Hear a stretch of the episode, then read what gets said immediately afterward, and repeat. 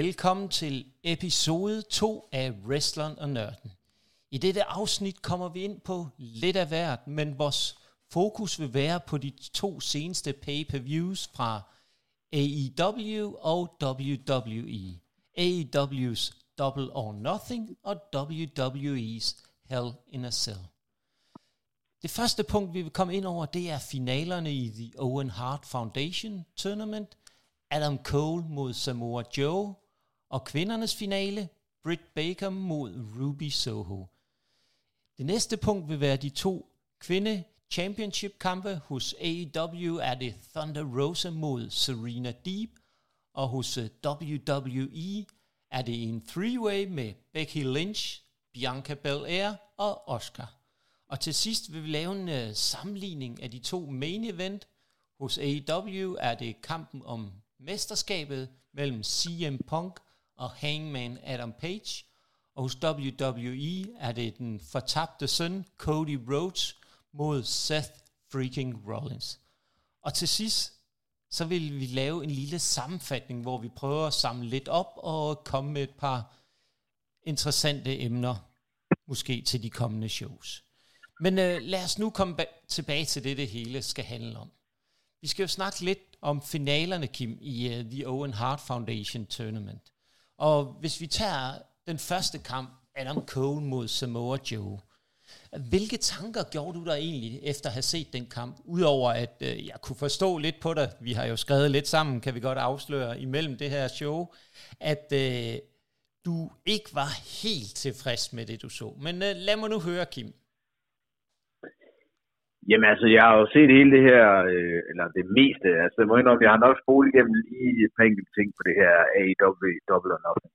Altså, jeg synes godt nok, det var langt, det må jeg sgu indrømme, og det tog mig jo faktisk 6 dage at se de her, det er 5 timer, tror jeg.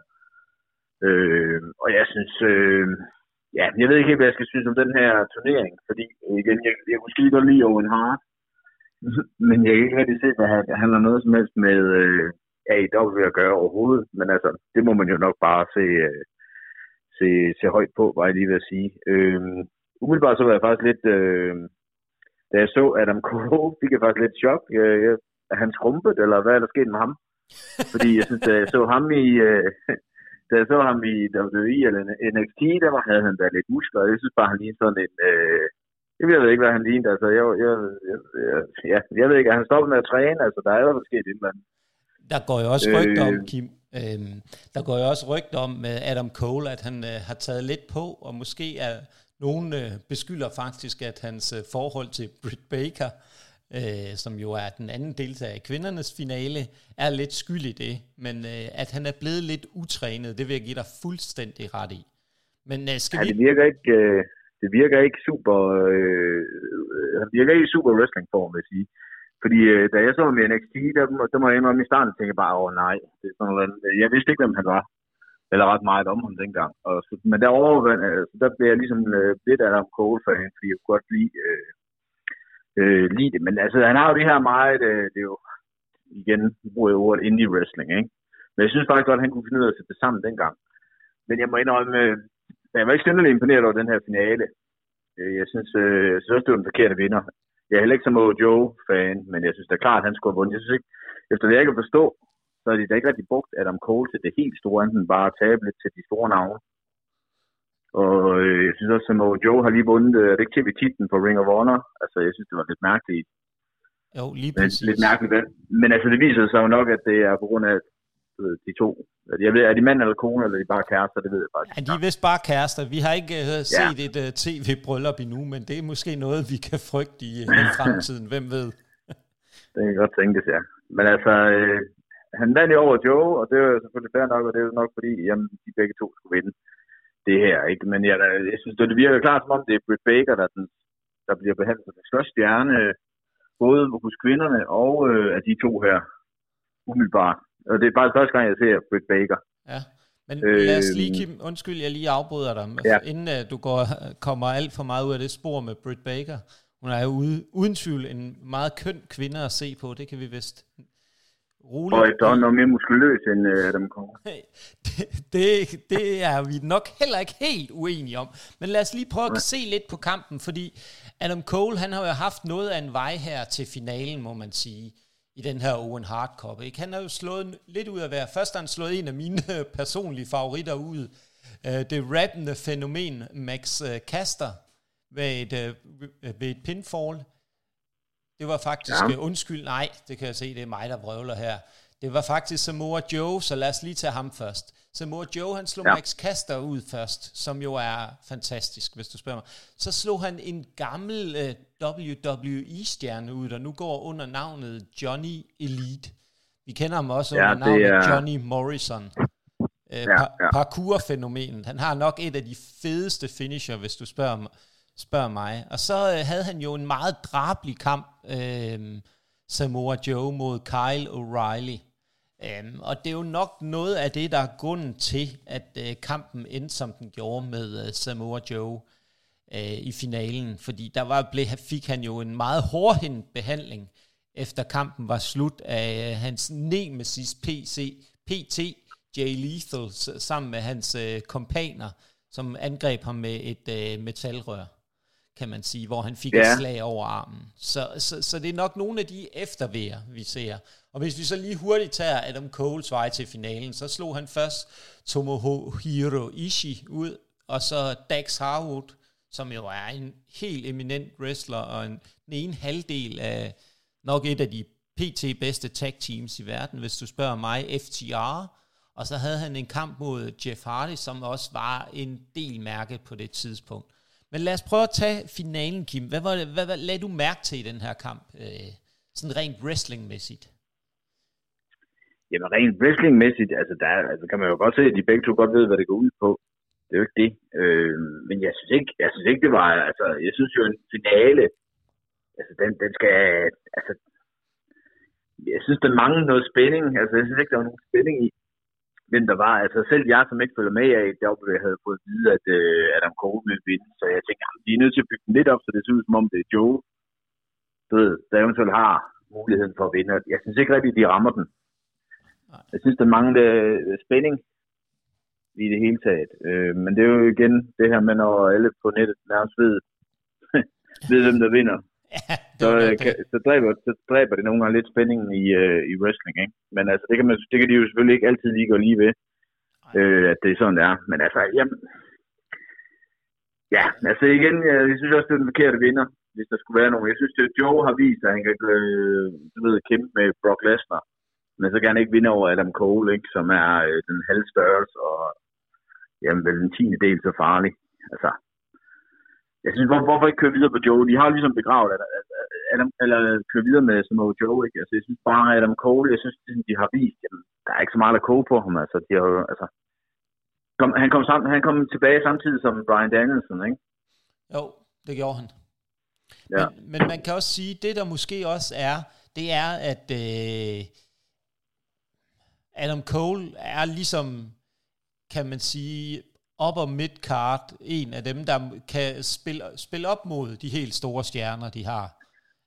En, der kan få nogle af de stjerner til at se godt ud, give dem en god kamp, og de bliver jo nødt til at bygge noget op, for de har jo ikke rigtig andet lige nu, kan man sige, til mesterskabet. De har jo selvfølgelig John Moxley, som jo er en fanfavorit, hvis du snakker med rigtig mange AEW-fans, som er jo en historie for sig, som vi ikke rigtig kommer ind på her, men det kunne også være et interessant emne at tage fat i en kommende episode. Så alt i alt, så er Adam Cole jo kampe meget bygget op mod interference, som vi igen så Bobby Fish, der dukkede op og tog fat i Samoa Joes arm, så han ikke havde muligheden for ligesom at lave sin berømte musclebuster, jo, som faktisk blev forbudt hos WWE til sidst, fordi den var så voldsom, kan man sige. Så vi ved, skadede han også nogen med den, ikke? Altså, og hvilket, altså, det er ikke for at sige noget ondt om hans finisher eller noget, det kan jo ske. Men altså, sådan er det jo, hvis de hører, at man skader folk, jamen, så bliver den jo taget fra, ikke? Sådan er det jo. Ja, ja, præcis. Men altså, det gør de ikke af. Tydeligvis ikke af WWE, fordi nu så jeg, lige for at springe noget andet, ikke? Så jeg jo, det er farligt, hvordan han rendte rundt som en eller anden zombie i hans tag-team-kamp. hvor man tydeligt kunne se, at der er et eller andet galt her, ikke? Det var godt nok lidt skræmmende at se ham, fordi han kunne ingenting. Ja, jeg tænker bare, stakkels mand, når han lige kom ud af de sikre hænder i WWE, ikke? Så ender han lige i WWE, hvad han været der et par måneder eller sådan noget, ikke? Og nu går han allerede rundt og ja. Jeg tænker, man kommer til at wrestle, jeg har lidt på fornemmelsen. Nej, man kan i hvert fald godt have, at man kan sidde i hvert fald med flere, men det er også et af de emner, vi kommer ind på, synes jeg, til sidst her, når vi laver sammenfatningen. Netop de der problemer, der kan være i forhold til skader, der dukker op her. Men jeg synes... Og du nævnte også lige Kyle O'Reilly, som også Joe over ham. Jeg vil sige, at den bedste kamp på hele AEW-show, det var Kyle O'Reilly. Ja. Lige kamp, synes jeg. Ja, men det var en rigtig, rigtig god kamp. Og der må jeg bare sige, Darby Allin, han leverer altså bare gang på gang på gang. Og hvordan den... Ja, det er så første gang, jeg overhovedet ser ham, må jeg nok indrømme. Så han kan wrestle. Men igen, han er også kendt for at være lidt den her Daredevil, ikke? Er det ikke det? Det må man sige. Fordi han var heller ikke... han var heller ikke det, jeg vil kalde wrestling-størrelse, vel? Jeg ved ikke... Altså nu ved jeg nu, jeg har svært selvfølgelig ved at... Men jeg tror ikke sådan en som Darby Allin, han vejer vel ikke hvad? Han vejer 80 kilo max, eller sådan noget, tror jeg, gør han. Ja, det er der omkring. Men jeg tror ikke, de er større end det. Kim, alle kan jo heller ikke være en klon af dig. Det kan vi jo godt være enige om. Så, nej, men jeg har jo... Ja, altså, da jeg startede med wrestling, vejede jeg 68 kilo. Altså, jeg kan sagtens forstå, at man kan være lille af wrestling, men jeg synes bare... er det alle de der franske hotdog, du har taget nede på Q8-tanken, eller hvad der har? Eller er det noget af det er jo nok efterhånden, ja, vil jeg sige. Okay, jamen, der kan man bare se... Der fik vi så lidt sandheder på bordet. Men altså, vi kan godt blive enige om, det var ikke nogen stor kamp, den her Adam Cole, Samoa Joe. Det var ikke, for at sige det lige ud, det her, det var simpelthen ikke en finale værdig. Jeg synes, det var en tynd omgang til. Jeg synes, det var en hard værdig. Nej, det var en tynd kop te, og jeg havde forventet mere. Jeg havde forventet noget... Der var ikke slagudveksling, der var ikke frem og tilbage. Det virkede ikke, som du selv var inde på, Kim. Det virkede ikke helt som om, at Adam Cole var presset. Jeg synes også, når de andre kampturneringer, de har været på tv, ikke? Hvorfor ikke så lave en ordentlig finale på tv, hvor man så ligesom kunne følge hele turneringen? Præcis. Og så givet en finale lidt ekstra. Ja, lige præcis. Man kunne stille sig selv spørgsmål om det. Nu er det jo nok fordi, at der er lavet en aftale, men altså, den kamp der, det var reelt set ikke et pay-per-view. En pay-per-view-kamp. Det var en tv-kamp, som kunne være meningen. Ja, lige præcis. Det var en helt almindelig kamp med en masse interference i, ikke? Altså. Der blev vi nok lige nødt... Kim, nu kommer jeg til at afbryde dig, men vi bliver jo nok lige nødt til at... måske overveje, om vi skulle klippe den her del ud, fordi vi var faktisk enige om noget der, og vi har egentlig lovet vores lyttere, at vi hovedsageligt var uenige, men det er lige, måske klipper vi her. Nej, lad os komme tilbage til, lad os tage kvindernes finale, fordi det er jo også, den viste måske både styrken og svagheden ved den kvindelige division hos AEW, eller man kan sige nok mere mangel på samme. Altså det er i hvert fald, hvad jeg har hørt om AEW, det er, at deres kvindedivision ikke er særlig god, eller de i hvert fald ikke promoverer den særlig meget. Jeg kan ikke helt finde ud af, hvad der er rigtigt, jeg tænker. Igen, nu skal vi jo snakke om den der World Title-kamp, der var med Thunder Rosa. Og den var jeg i hvert fald kigge stenegod, så kan der sagtens leve højt på deres kvindedivision. Men jeg vil sige, den her finale igen, Ruby Soho, det er jo hende, der også har været i NXT, ikke? Jo, lige præcis. Hvad var det, hun hed der? Det kan jeg ikke lige huske. Nej, det kan jeg faktisk heller ikke. Nej.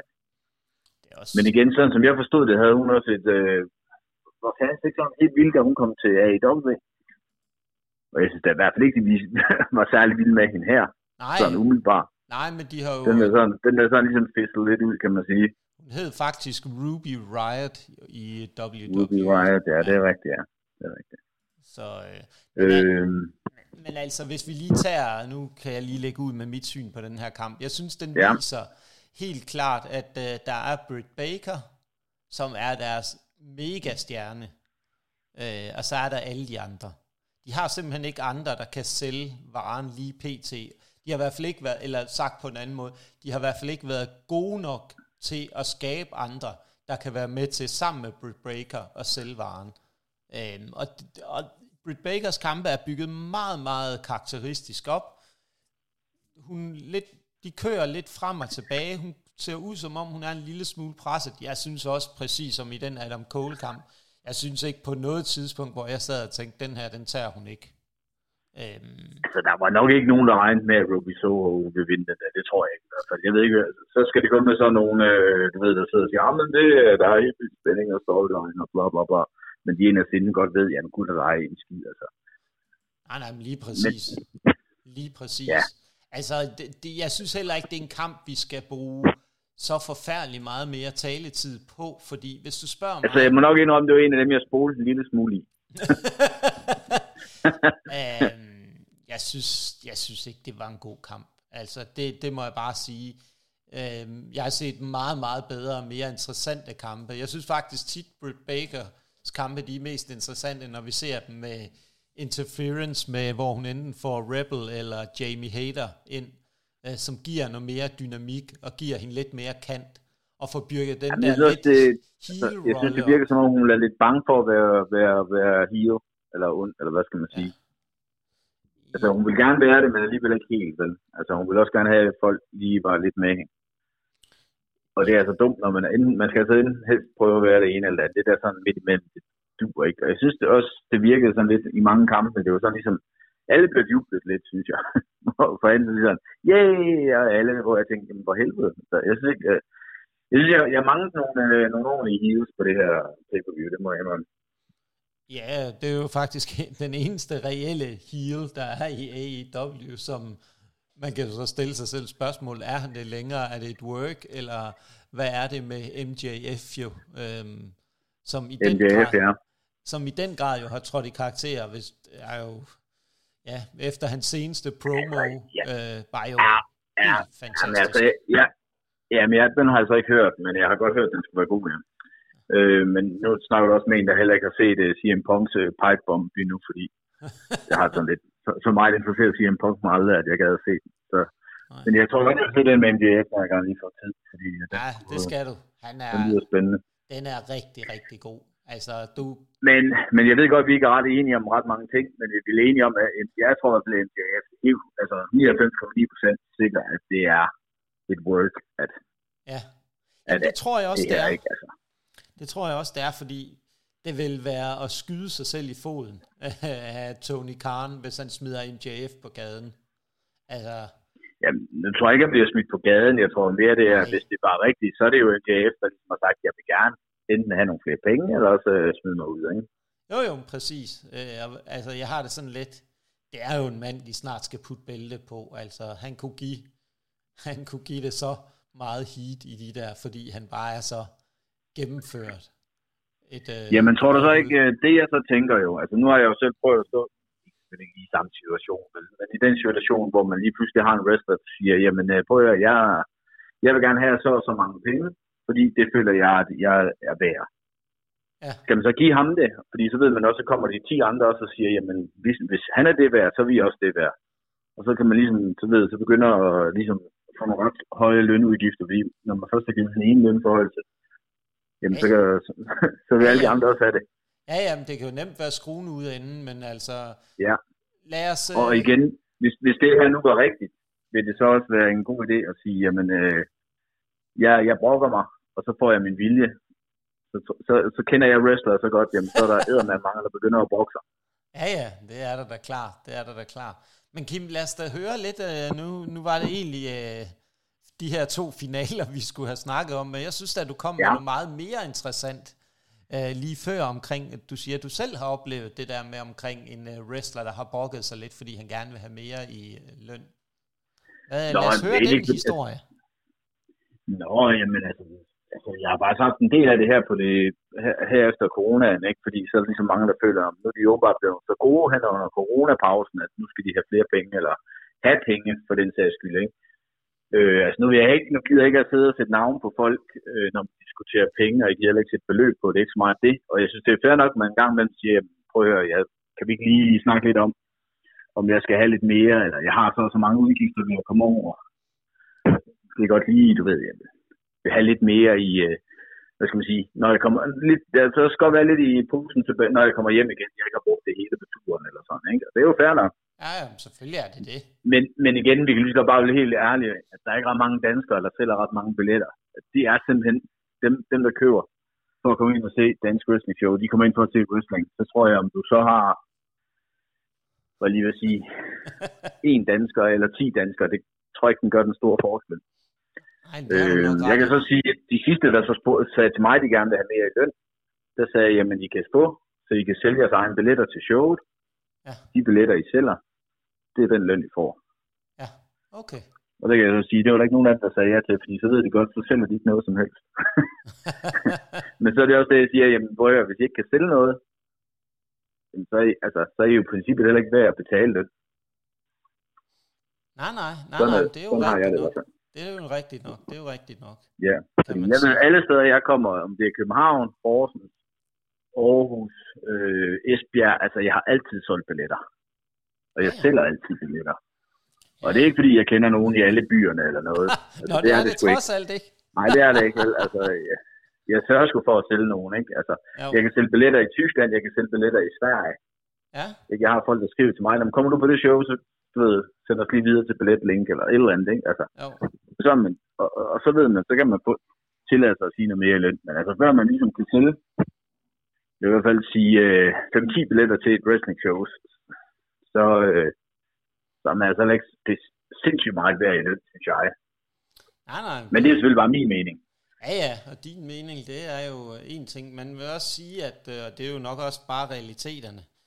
Det er jo, at dansk wrestling er ikke så stort endnu i Danmark. Men vi kan jo håbe med, at den her podcast måske kan sørge for, at flere får appetit på at tage ind og se wrestling. Det er jo i hvert fald en af de ting, jeg håber, vi kan være med til. Men Kim, lad os komme tilbage til det handler om, det her afsnit, fordi at vi to, vi er umådeligt gode til at lave den ene afstikker efter den anden. At det næste... Ja, det skal vi nok passe på med ikke at gøre alt for meget. Jo. Ja, vi prøver. Hellere det, at vi har en, god hyggesnak om alt muligt andet også. Det er jo, alt er jo relevant, når det kommer til wrestling, hvis du spørger mig. Men det næste punkt, vi har, det er de to kvinde-championship-kampe. Den første, som du også var lidt inde på her før, det var AEW's Thunder Rosa mod Serena Deeb. Ja, og der må jeg jo indrømme igen, jeg har ikke set nogen af dem. Og du ved, jeg var næsten klar til at spole, næsten inden de var gået i gang. Men der så jeg faktisk hele kampen, fordi den var faktisk, synes jeg, rigtig, rigtig god. Altså ikke sådan noget, jeg vil ikke sige, at den var sindsoprivende fantastisk eller noget, men der var ikke noget, altså en kvindekamp, ikke for at lyde som om, at kvinder ikke kan wrestle. Men havde jeg hørt, at kvinderne i AEW ikke var særlig gode.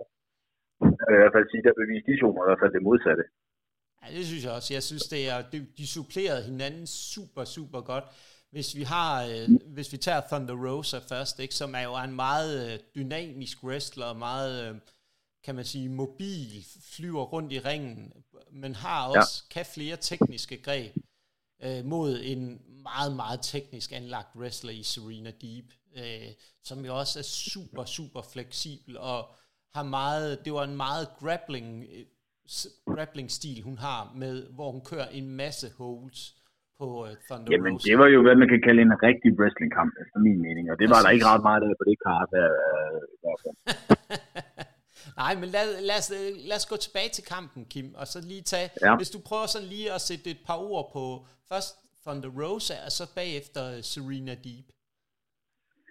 Jamen, altså, jeg synes, at hvad jeg kan fornemme, så var Thunder Rosa i hvert fald den mest erfarne af dem. Og ligesom hende, der styrte kampen, synes jeg.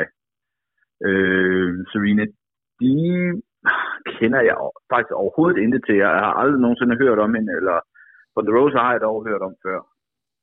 Jeg har måske også set noget med Thunder Rosa, men du ved, det kan jeg sgu ikke lige så godt huske. Men det, jeg vil sige, det var igen... jeg vil lige sige, de skulle næsten tage de der kære mænd, i næsten stort set alle de kampene, der var på det her show, tage dem i hånden, og så prøve at vise dem, hvordan man rent faktisk lavede en wrestlingkamp, fordi det kunne de eddermame godt lære lidt af. Og hvad er det så, der gjorde kampen en rigtig wrestlingkamp for dig? Fordi der kan jamen, jo godt det er jo det her, det, Der kan jo godt sidde nogle lyttere derude. Undskyld Kim, jeg tager lige den her. Ja. Der kan jo godt sidde nogle lyttere derude, der stadigvæk ikke er lige så nørdet, som vi to er. Men hvad er det, der gør det? Det, jeg synes, der gør det til en god wrestlingkamp, det er jo, at de kører ganske klart og tydeligt, synes jeg i hvert fald, heel face. Der er god teknisk wrestling. Den rigtige vand også, for den sags skyld. Altså, jeg synes egentlig, at kampen er bygget rigtigt op. Den er sat rigtigt sammen. Det eneste, den manglede, synes jeg, det var noget story.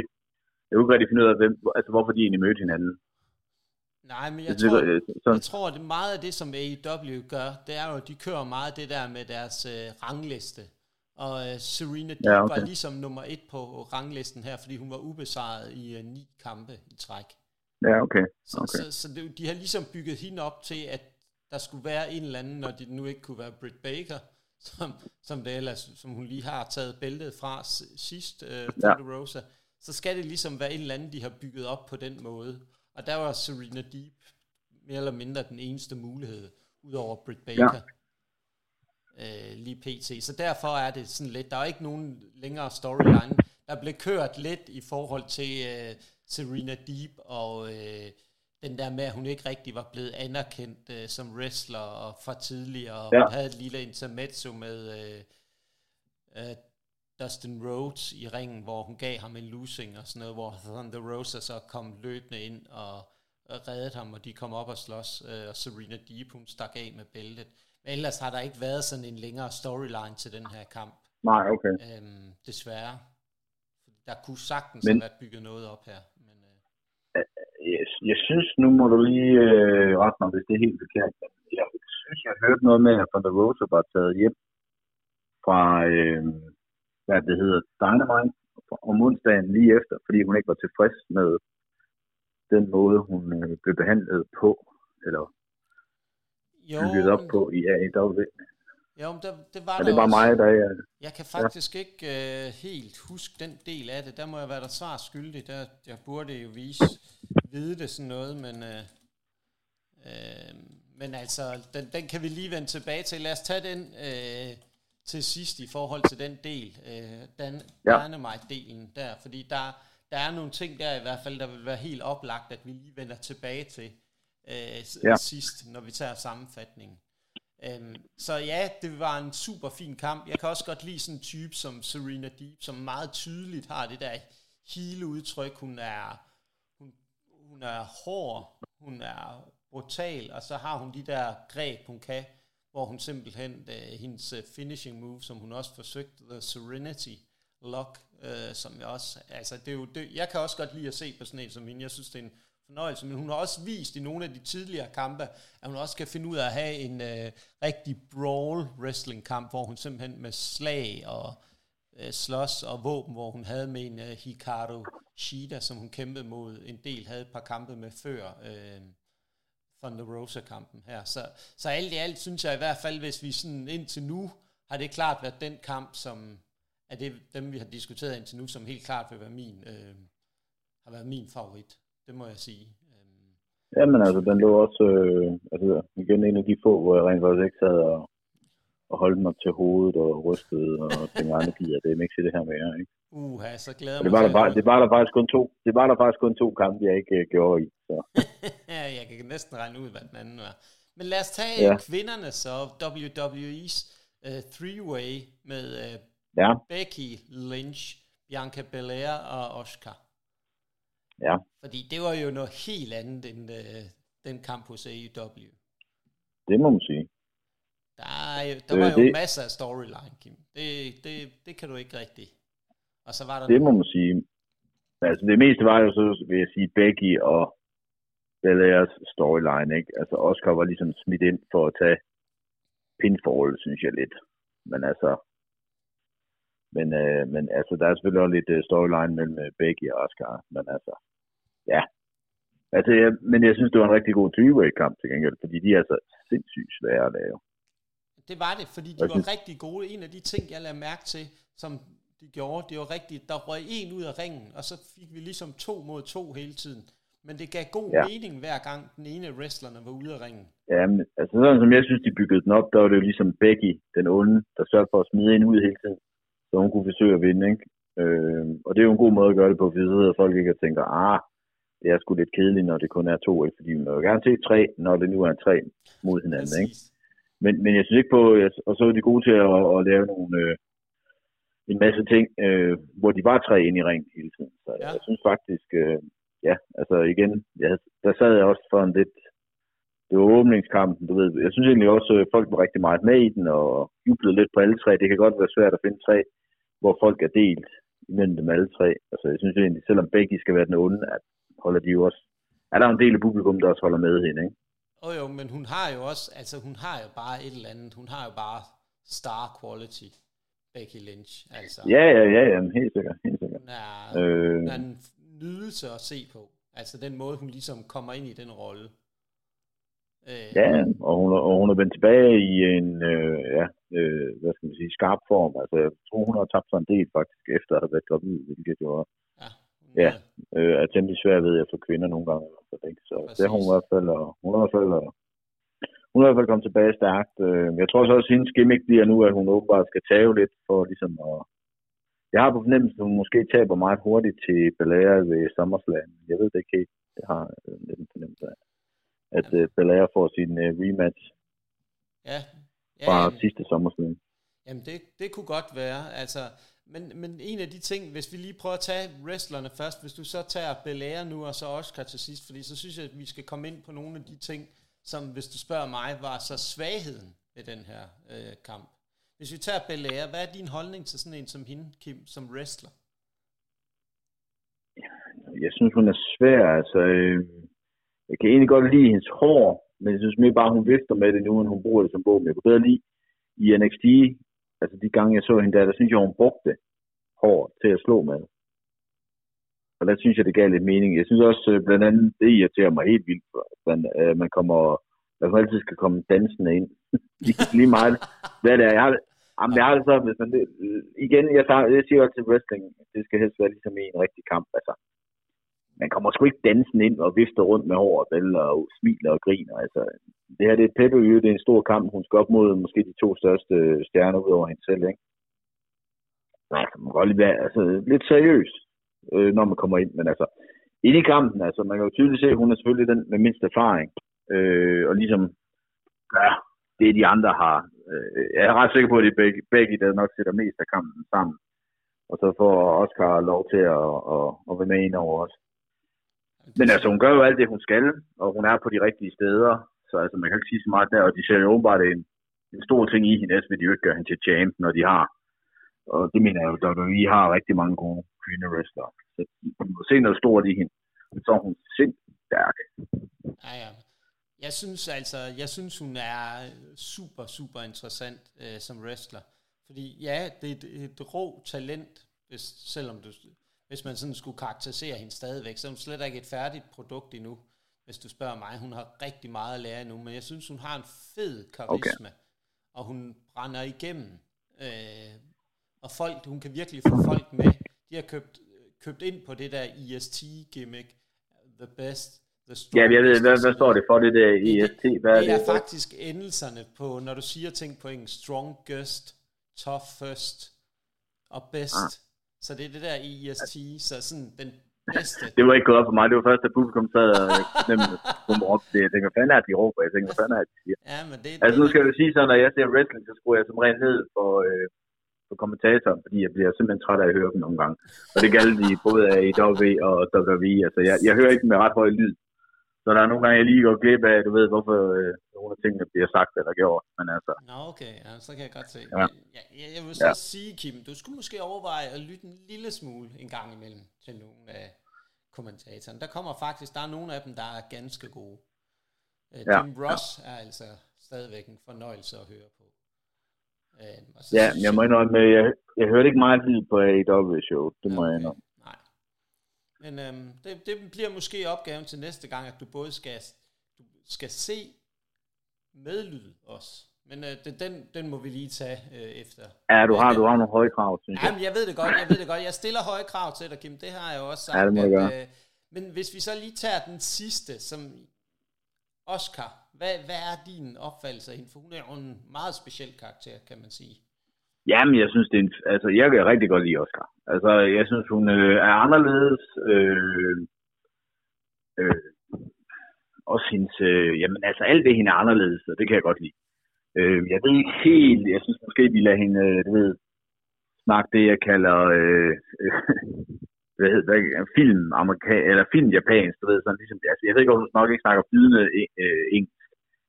Men jeg synes nogle gange, de lader hende ligesom være lidt for, du ved, sådan japaner i en gammel amerikansk film, du ved, sådan lidt dårligt snakkende, og ikke? Altså, der synes jeg måske godt, de kunne lade hende få lidt mere intelligent.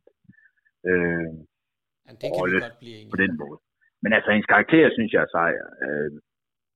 Jeg siger, hun er blevet overhalet af nogle stykker efterhånden sådan rent, hvor hun skal ligge på kartet, og jeg synes, det, altså hun leverer jo i sådan en kamp her. Altså, jeg synes, hun er, igen, jeg kigger jo meget på, om folk, for det første, om folk agerer på hende, når hun kommer ind, og det gør de jo. Hun havde meget offensiv, hun tog til, hun var på de rigtige steder, hun tager pinfall, men jeg har lavet lidt sådan, hvis jeg er med i en stor kamp, jamen, så vil, hvis jeg ikke er den, der vinder kampen, så vil jeg hellere være den, der tager pinfall. Fordi det er de to, man normalt lægger mest mærke til, synes jeg. Ja. Så alt i alt, altså, jeg vil sige, at det her det er nok det er en af de bedste kvindekampe, jeg har set, hvor Charlotte Flair ikke var med. Ja. Ja, det er rigtigt nok. Hvis Charlotte Flair ikke er med, så er det nok et rigtig godt bud. Men det, der egentlig undrer mig lidt, når jeg kigger på kampen, det er det der med, som du også var lidt inde på tidligere, at det ikke var Becky, der tog pinfallet her. Og så har de forsøgt at bygge en kamp op med Belair og Oscar. Fordi hvis Becky... Jamen var det ikke her, hvor... Skulle det ikke have været... Hvad hedder hun der? Sasha Banks? Eller... Naomi? Var det ikke dem, der skulle have haft... En af dem, der skulle have haft kampen? Jo, det kunne godt være. Det var rigtigt. Så det er jo nok noget, de har lavet lige i sidste øjeblik, og så de tænkte... Men altså, jeg tror også, at Becky og Oscar skal møde hinanden lidt nu. Skal de ikke det? Det er sådan ligesom det, jeg får min hænder.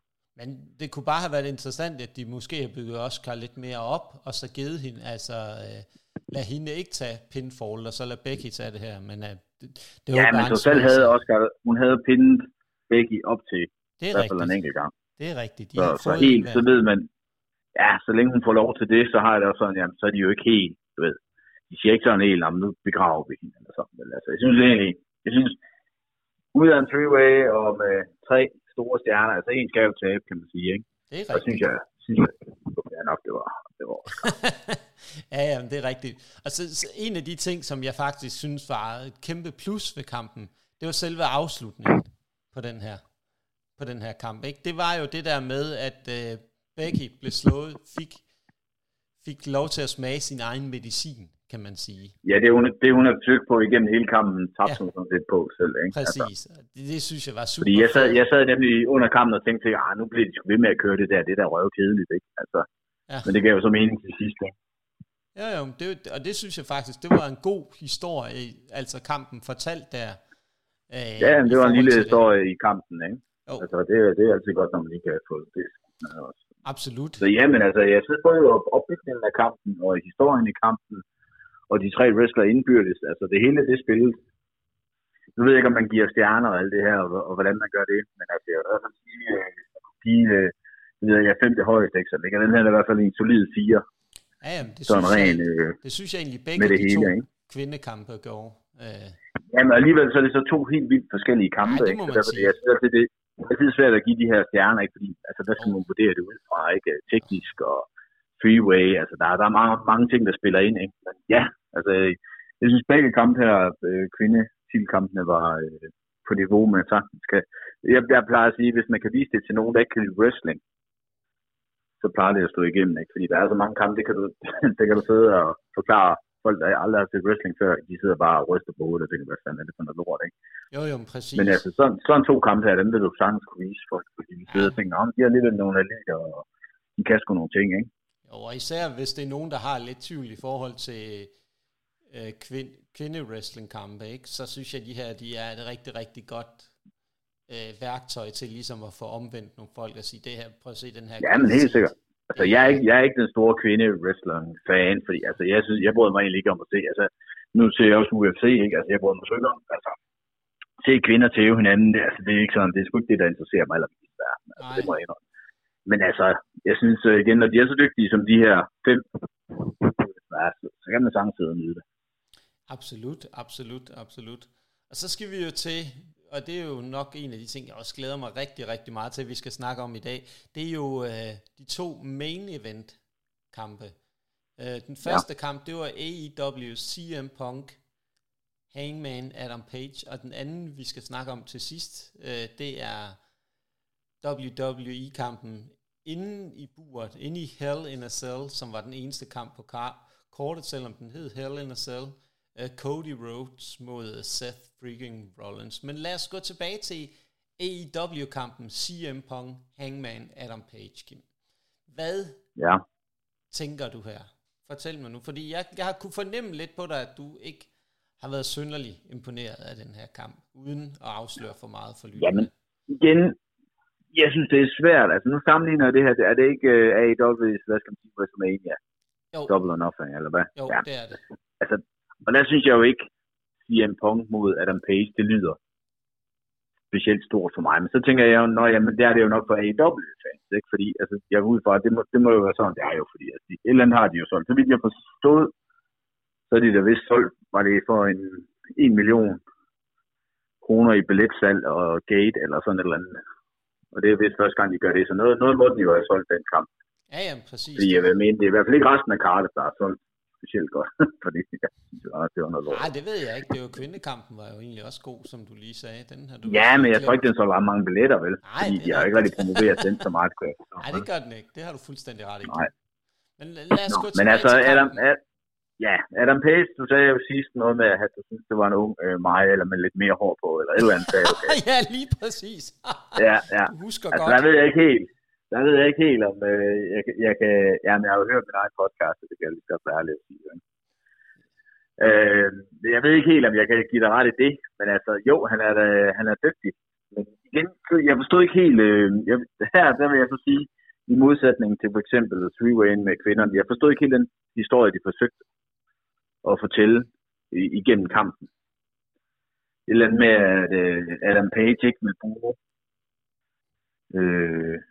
vil vinde kampen, eller sådan. Sådan virkede det for mig, som om han ikke ville vinde kampen, og ikke var i tvivl, om han skulle vinde kampen, eller sådan et eller andet, hvor jeg bare sad og tænkte, få nu fucking... få nu jordet, siger han Punk, og få det overstået, ikke? Altså, det forstod jeg ikke helt. Jeg tror lidt, gimmicken var lidt i den der kamp, at han mente, at fordi Hangman Adam Page er det, man kan betegne som en AEW original. Altså en, de ligesom har været med til at skabe. Og CM Punk, han har været med fra start, ikke? Ja, og CM Punk er en, de har hentet ind udefra. En outsider, eller hvad man kan sige. Så Adam Page følte ligesom, at han skulle beskytte AEW-brandet mod personer som CM Punk, der sådan kommer ind udefra og ligesom forsøger at overtage AEW. Det var historien i det. Så kan man sige, men historien med CM Punk startede jo helt tilbage fra, da han fik da han dukkede op på showet i Chicago. Og der kan man jo se, at de skulle bygge ham op til den her kamp. Det har været en lang opbygning, kan man sige, til kampen. Han havde lige MJF. Han skulle selvfølgelig have et eller andet for at skabe noget relevans. Så havde han feuden med MJF, som var en fantastisk feud, hvis du spørger mig. Der synes jeg, at CM Punk var rigtig, rigtig god. Jeg er heller ikke den store CM Punk-fan, men han er eminent til at få en reaktion fra publikum. Det må man bare give ham. At der er ikke så meget der, at han kan virkelig få publikum med sig. Men lad os gå tilbage til kampen. Hvad lagde du mærke til i den her kamp? Hvad var ligesom de der keypunkter, eller nøglepunkter i den her kamp for dig? Var det i den her kamp, han kom til skade, siger en Punk? Fordi det synes jeg ikke, at jeg kunne se. Altså, jeg kunne se, at han forsøgte at lave den der Adam Page's finisher, hvor han hopper hen over rebet, ikke? Hvor han lander lidt mærkeligt. Ja, buckshot lariat, præcis. Men det er ikke der, han kommer til skade, er det det? Eller? Det har jeg ikke helt... Nej, der var ikke rigtig nogen indikationer af, hvor det egentlig præcis var, han kom til skade, fordi det var lidt svært at se for kampen, fordi man kan sige, selve kampen jo det var en slagudveksling, kan man sige, lidt frem og tilbage. Altså, det var jo ikke noget, sådan, kan man sige, der var super, super spændende, ikke? I den her kamp. Den var meget sådan... Adam Page. Altså, jeg vidste ikke, hvem der ville vinde den i det mindste, så der synes jeg kunne sidde og være lidt spændende, for mig i hvert fald. Altså, der var den sådan, hvad skal man sige, hvis det var spændende, så var det lidt der. Altså, jeg vidste ikke, hvem der ville vinde, og jeg havde ikke nogen anelse om, hvem der ville vinde. Nej. Men igen, så det bare ud for mig i slutningen af kampen, som om Adam Page ikke ville vinde, og så sad jeg og tænkte, det forstår jeg ikke, hvorfor holder du igen, eller altså, hvorfor har du ikke ville? Hvorfor vinder du ikke bare? Ja. Altså, det forstod jeg ikke lige. Men igen, kunne jeg måske have fundet ud af, hvis jeg har haft et højere lyd på, men igen, jeg hører sjældent wrestling særlig højt. Okay. Men igen, jeg synes også bare, det burde være til at... Altså, det burde historien uden kommentatoren også kunne fortælle mig. Ja, ja, det ligesom går ud på. Der var svagheden, ja, men det var jo nok... Altså, man kan jo sige, de skulle jo komme bælte på CM Punk på et tidspunkt, og det er ligesom... bygget op til, at det skulle ske nu. Fordi han de sidste mange gange har rendt rundt og lavet det der tegn, hvor det er ligesom... Ja, men han er vel heller ikke nogen mand mere, så man kan vel heller ikke vente 10 år med det bælte. Jeg ved ikke, hvor gammel han er. Han er vel oppe i 40'erne, er han ikke det? Det er han. Han er ved at være godt deroppe efterhånden. Jeg kan heller ikke huske præcis, hvor gammel han er, men han er en ældre herre, kan man sige, rent sådan... Han er faktisk og han så også godt snidt ud efter kampen. Ja, han er helt tilbage fra 1978, ikke? Så han er ikke en ung mand mere, kan man roligt sige. Det er han ikke, nej. På nogen som helst måde. Så det er jo nok det, altså de bliver nødt til at gøre noget der, i forhold til at komme det på ham. Jeg synes bare... Jamen, er han ikke også den, der er mest over? Det er i hvert fald det, jeg synes, jeg hører fra dem, jeg kender. Jo, det er han. Det er i dobbelt. Men Adam Page, var han heel? Fordi sådan havde jeg ikke forstået, han var heel. Nej, der var ikke rigtig nogen heel i den kamp. Det var det, der nok også var lidt problemet.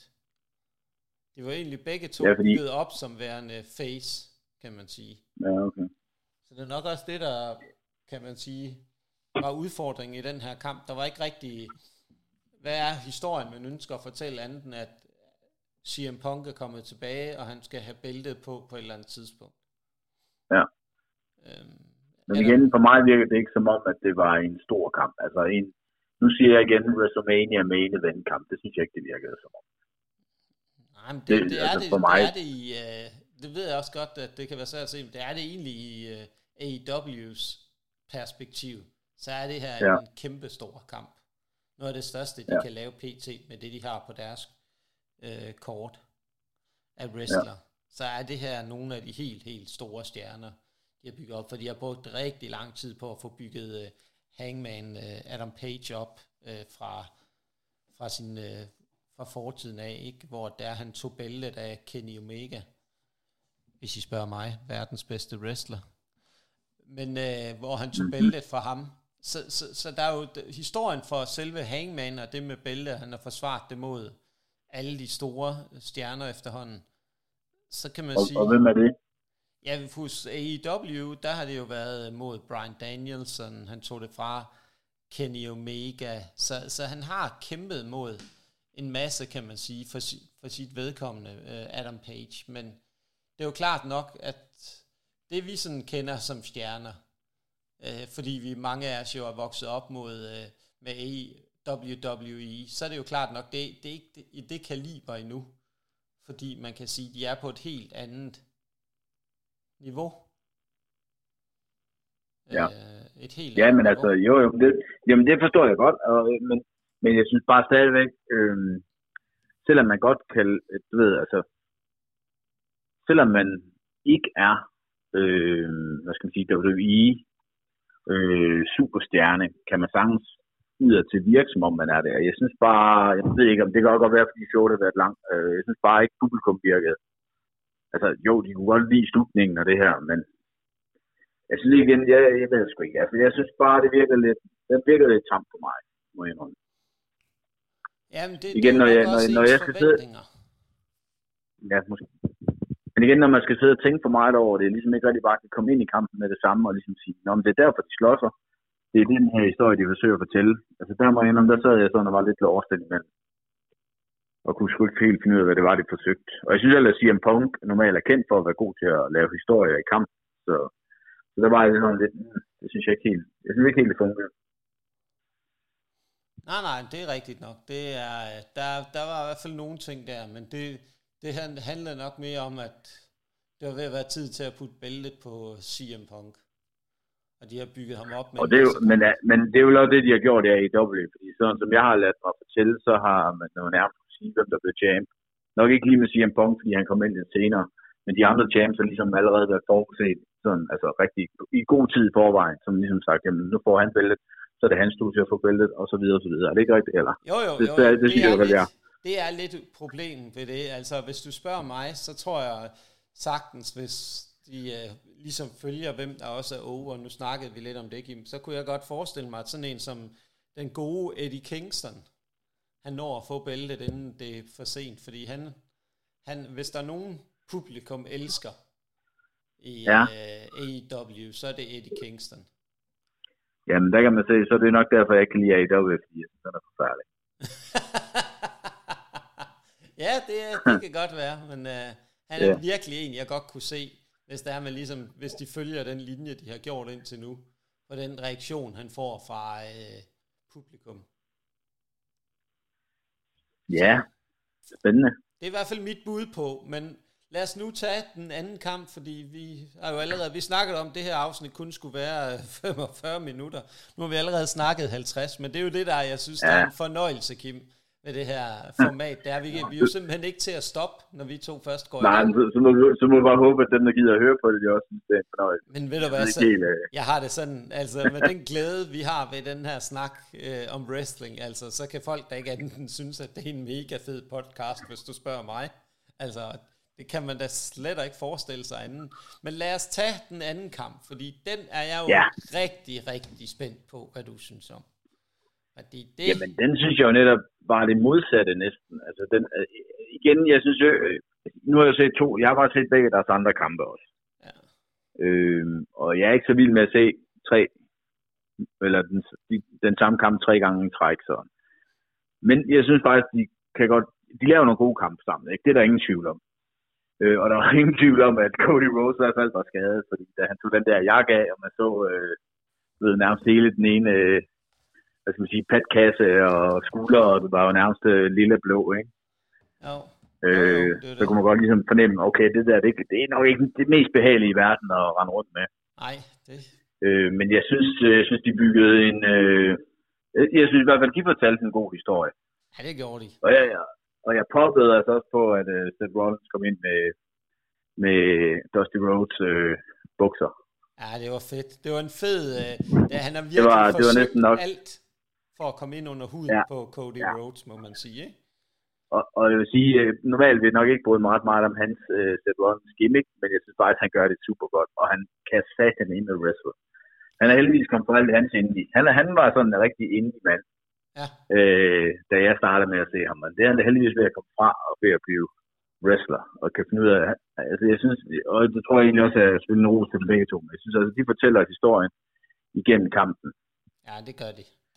Og de forsøger så, og slutningen bliver spændende, ikke? Fordi folk, jeg tror godt, inden de vidste Cody var skadet, tror jeg, folk sagde, okay, den vinder Cody sgu igen, ikke? Jo. Men nu kom der, kunne de godt sige, okay, Cody er skadet, der gik rygter om, han slet ikke... skulle have kampen, så tror jeg, at mange tænker, okay, så lader de Seth Rollins vinde, ikke? Fordi det giver alligevel nok mest mening. Så igen, jeg synes faktisk, det gav kampen lidt ekstra. Ja, det skabte lidt tvivl, faktisk, om udfaldet. Det gjorde det nemlig. Jeg synes, den var meget 50-50, hvor man sad virkelig sådan ved pinforsen til sidst og tænkte, Og det er ikke så tit, det sker. Nej, det er det ikke. Jeg synes, det var en fornøjelse af en kamp at se. Altså, storyline-mæssigt med... opbygning til selve kampen, hvor de havde deres fight. Jamen også opbygningen igennem, altså de bruger noget for de andre to kampe også, synes jeg, igennem. Ja, præcis. Så der ligesom er en lang historie igennem kampen, det synes jeg også var fedt. Også og Cody Rhodes endelig laver hans pedigree, ikke? Altså. Jamen de var gode til det der pingpong, både med de moves, de lavede, og de gimmicks, Seth Rollins lavede, men også at de tog hinandens moves og så videre, ikke? Jo. Det var jo så fedt at se, at Cody Rhodes i de, kan man sige, de rigtige rammer virkelig får lov til at blomstre. Det synes jeg i den grad. Han er gået fra, hvor jeg tænkte, han lavede bare nogle vilde ting i AEW. Nu laver han stadigvæk nogle vilde ting, fordi det kan nok ikke blive meget mere vildt, det han lavede til Hell in a Cell. Fordi han gik virkelig igennem helvede ind i det bur, i mere end en. Ja, jeg vil sige, han har været godt uden bagefter, det er jeg ret sikker på. Ja, og der må man bare sige, altså, han, de havde jo også den gimmick, der også var rigtig fed, det var, at de havde den der bull clock fight også, midt under kampen, hvor de fik et reb i hver ende, og blev med en rem bundet fast til hinanden også, som...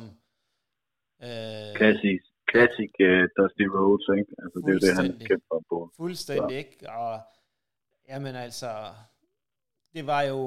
Der var historier på historier, og jamen altså, det var jo bare sådan en kamp, man kan se igen og igen, hvis du spørger mig. Jeg kommer til at se den der rigtig mange gange. Og jeg synes, det jamen, var... jeg kunne også sagtens på at se den igen, ikke? Altså, det er ikke så tit, det sker nu til dag, fordi det hele går så skide hurtigt, man når ikke, og fordøjer det inden, så er det allerede videre til det næste. Præcis. Og det er jo også det, jeg synes, wrestling skal kunne, ikke? Det er jo sådan en kamp her, hvor jeg siger, hvis man skal vise en kamp til nogen, så sige, se den her. Og selvom jeg tror vel, at 9 ud af 10 mennesker, de vil få lidt ondt af Cody Rhodes, ikke? Fordi man kan godt se, at det går ondt, ikke? Jo. Men han finder balancen, synes jeg, i det. Altså, hvis du spørger mig, var det jo fuldstændig hjernedødt, at han overhovedet wrestler den kamp. Men det viser også bare noget. Hvis du så spørger mig, så vil jeg jo sige, det gør man jo. Ja, altså. Ja, det ved jeg godt, man gør, Kim. Men alligevel, altså, han viser noget hjerte, men er stadigvæk rent fysiologisk, synes jeg jo, det er jo hjernedødt, det han gør. Det er du måske ret i. Men altså igen, så tænker jeg jo, altså hvis det nu, lad os nu sige, det var mig, ikke, der var kommet til WWE. Ja. Jeg har fået en kæmpe kontrakt. Jeg bliver pushet. Du ved, man tænker, fuck, det her det er godt, ikke? Så får jeg en skade og tænker, shit, hvad skal jeg gøre? Og de siger, jamen hvis du lige tager den kamp, så får du rigtig godt en god pause, og så kan vi holde dig hot, ikke? Så tager man kampen. Altså, det er der jo ingen tvivl om. Nej, selvfølgelig. Jeg forstår og, også godt... Jeg vil lige sige, om hovedet så faldt af, så jeg er på en kamp. Ja, det er jo... Det forstår jeg også godt. Jeg forstår det også godt. Jeg tror også bare, det er mere det der med, at jeg tror også, det har skabt i hvert fald noget polemik i wrestling-verden. Altså, jeg vil sige, at den kamp har faktisk, tror jeg, gjort, kunne gøre mere for Cody Rhodes nu, end hvis han ikke har haft skaden. Ja. Nu går folk kun og snakker om, at han kan komme tilbage, og det kan næsten kun gå for langsomt, ikke? Jo, han får virkelig skabt noget boss, og de har en god mulighed. Prøv at tænke på det pop, han får, når han kommer tilbage, ikke? Jo, præcis. Jeg synes også bare, det er helt vildt, hvad det er, at det kan gøre ved en wrestler, hvor Cody, han var jo faktisk nærmest det, man vil kalde et midcard i AEW. Sådan blev han i hvert fald behandlet. Det var han, der blev efterhånden, ikke? Og så skifter han, og bum, så han bare går han fra og ryger helt op lige under toppen i løbet af ingen tid. Og der tror jeg også, de begyndte, man kunne godt i hvert fald have den forestilling, at Seth Rollins er lidt ligesom sådan en gatekeeper. Men det er han også super god til. Ja, super god. Og igen, han er jo typen. Han taber jo heller ikke noget ved at tage de her kampe, fordi de får jo begge to noget ud af det. Jeg ved godt, han får pusset Cody Rhodes godt frem, ikke? Men altså, det er jo ikke sådan, man kan sige, jamen, altså, der er jo ikke nogen, der bliver overrasket, hvis Seth Rollins gik hen og vandt en world title igen, vel? Altså, det er han jo stadigvæk stor navn nok til at gøre, ikke? Og det viser bare, at han er en stjerne. Når man kan tabe og stadigvæk være med i toppen, jamen, så er man en stjerne. Jamen, det er man uden tvivl. Det er man uden tvivl, og som det også, det er helt rigtigt, det der med Seth Rollins, han kunne tabe dem. Han kunne også tage flere kampe, og stadigvæk vil han kunne bade lige ind i en main event. Du vil kunne bygge ham op. Jamen, han har jo bare tabt meget her på det sidste, har han ikke det? Jo, det altså, han sådan umiddelbart, tænker jeg, ja. Men det er jo ikke noget, folk bider mærke i. De ser ham jo stadigvæk som en stjerne. Så længe man leverer, så det plejer jeg også at sige, det er fuldstændig lige meget, om jeg vinder eller taber i en wrestlingkamp. Bare jeg får lov til at levere det, jeg ved, jeg kan. Hvis jeg bare kan få lov til at levere, så er der ikke nogen, der kan huske 2 dage efter, når jeg har vundet eller tabt alligevel, så er det fuldstændig lige meget. Nej, men det er jo heller ikke det, der har været vigtigt i den her story. Det er ligesom at få sendt Cody tilbage mod toppen, kan man sige, i WWE. Ja, de har fået så et nyt top face, ikke? Og det er bare gået hurtigere, tror jeg også, end selv WWE havde regnet med. Ja, jamen, det er jo det.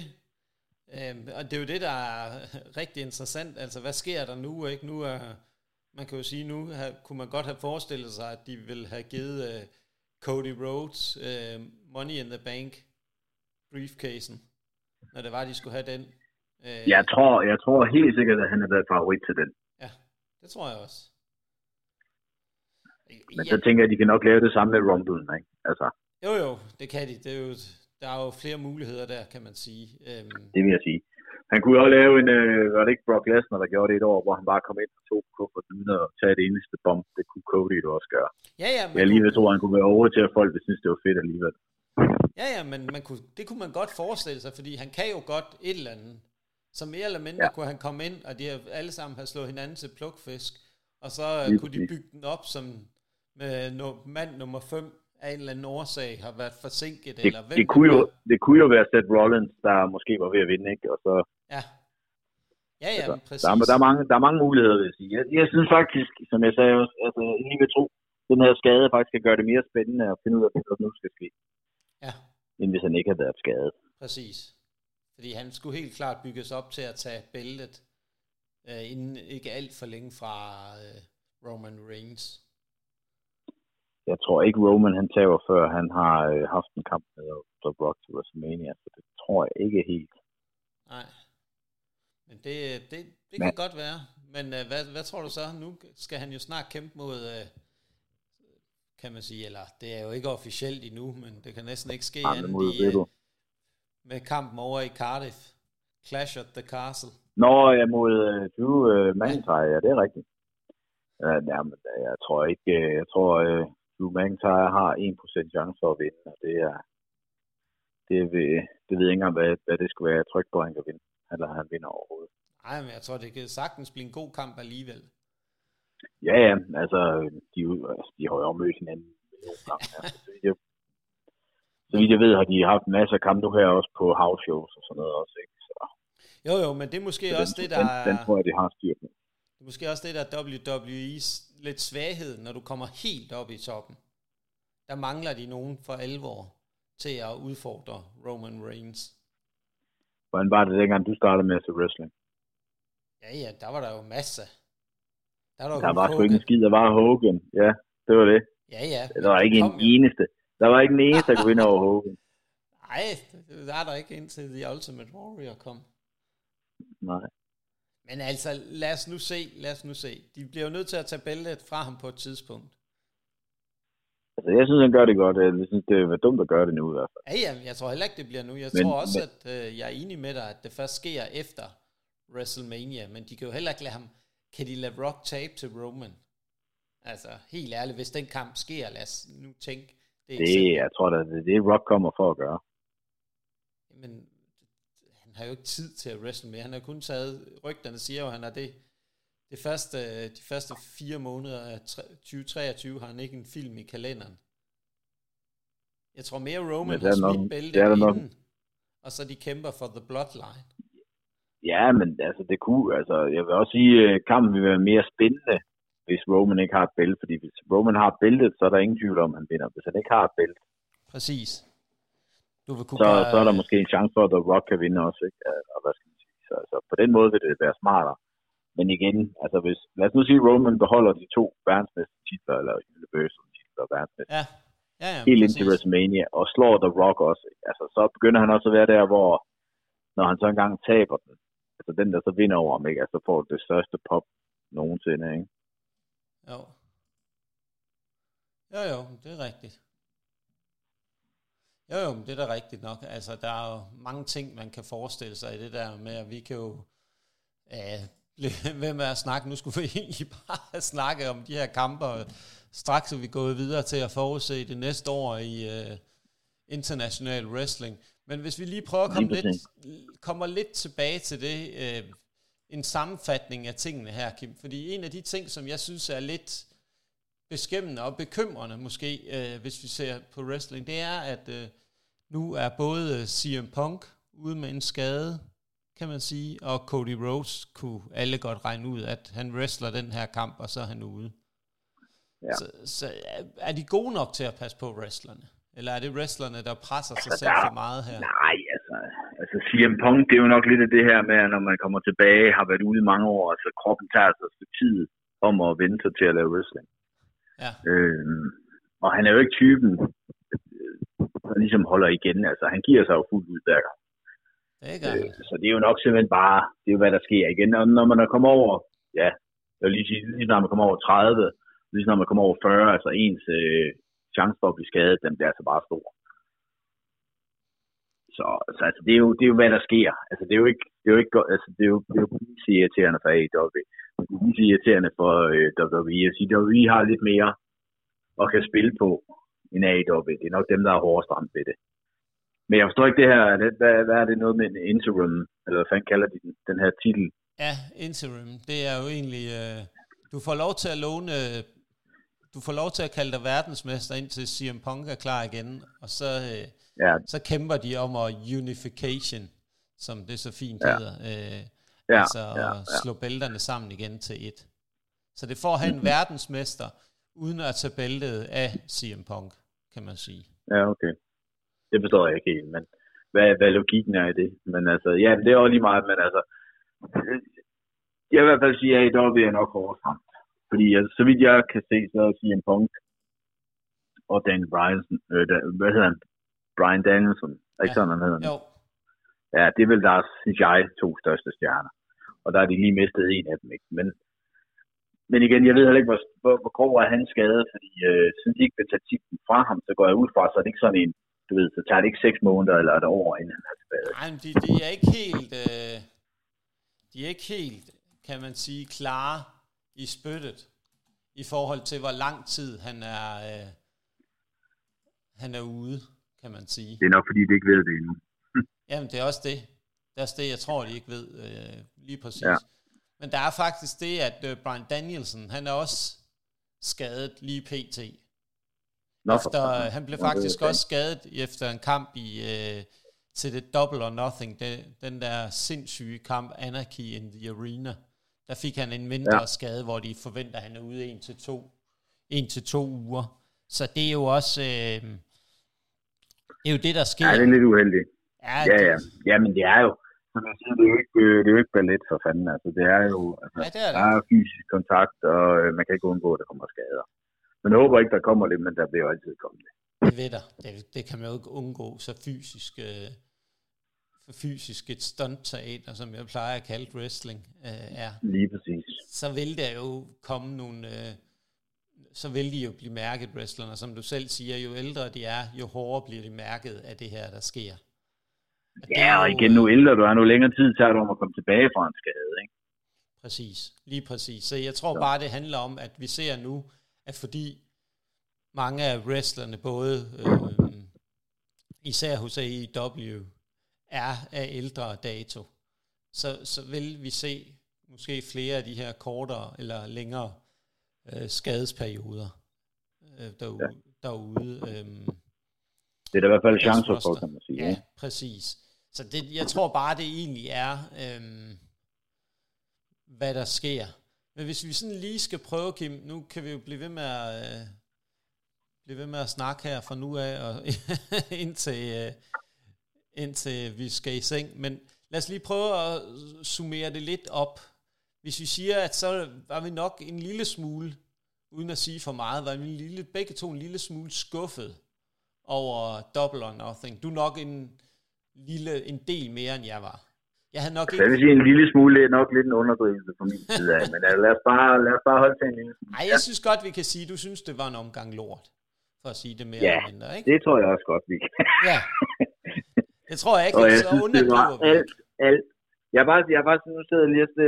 sad lige og skrev nogle ting op, dengang jeg sad og så det, ikke? Ja.